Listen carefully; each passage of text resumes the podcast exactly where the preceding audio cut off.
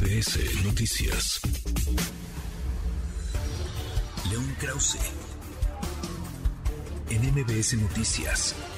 El fentanilo, querido León Krauze, parece que es el tema de conversación en los Estados Unidos. ¿Cómo estás, León? Un gusto tenerte de vuelta, Manuel, y un abrazo, una felicitación muy cariñosa por tu matrimonio. Pues sí, así es. Gracias, querido. Como señalas y como escuchábamos ahora con José, y como lo hemos dicho desde hace ya un buen tiempo, el fentanilo es el tema de seguridad nacional en muchos sentidos, en cuanto a nuestro hemisferio, al menos para Estados Unidos. Lo es para la administración Biden y lo es sobre todo para el Partido Republicano.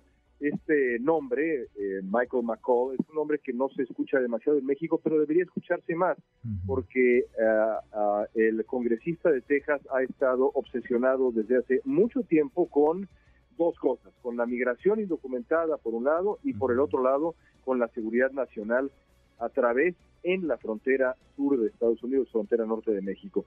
Y es una voz de enorme relevancia. Todo esto son llamadas de atención que dejan claro a qué grado este tema es importante. Sin duda, León, con muchas aristas, ¿no? Porque llamaba la atención también, ya que hablamos de declaraciones, lo dicho, digamos, la acusación emitida, ni más ni menos que por el secretario de Estado de los Estados Unidos, por Anthony Blinken, que de plano, sí, señala a China de permitir el envío de estos precursores químicos a México, precursores que son utilizados para fabricar el fentanilo que después se trafica de manera ilegal a territorio estadounidense.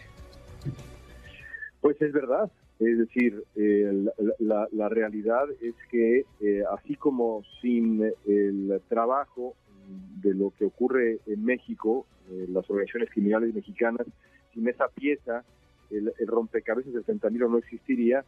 Evidentemente, sin los precursores químicos chinos, pues tampoco el rompecabezas estaría completo.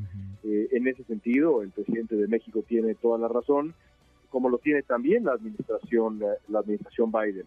De ahí a que el gobierno chino esté utilizando esto, digamos, como un arma geopolítica, bueno, hay que dar un paso atrás, pero evidentemente no hay que descartarlo. Podría hacer más el gobierno chino para detener lo que sale de sus puertos, sobre todo siendo lo que es el gobierno chino. Por supuesto que sí. ¿Qué intenciones geopolíticas tiene eso?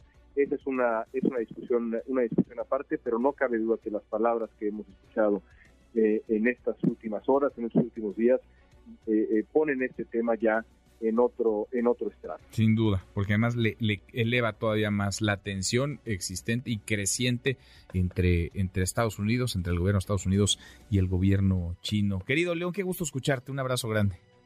Igualmente, un abrazo y felicidades. Gracias, muchas gracias. Redes sociales para que siga en contacto: Twitter, Facebook y TikTok. M. López San Martín.